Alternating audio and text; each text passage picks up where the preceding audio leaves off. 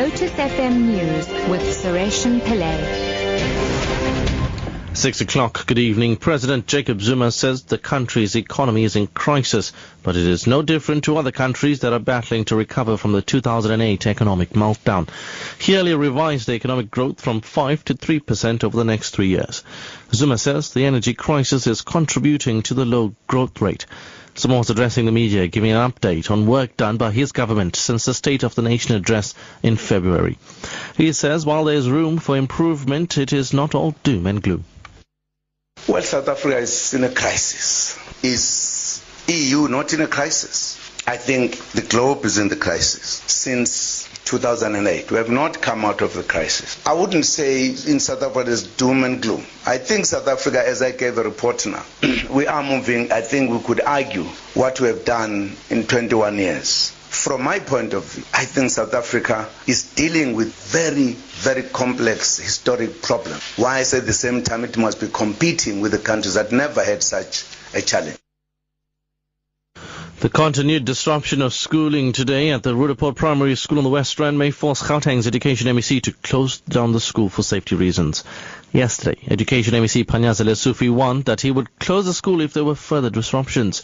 The school has been petrol bombed twice while the principal car was set alight. Some of the children who attended school today had this to say. We did not do nothing here at school because the teachers were not here and we had nothing to do. We didn't do nothing because there wasn't children enough.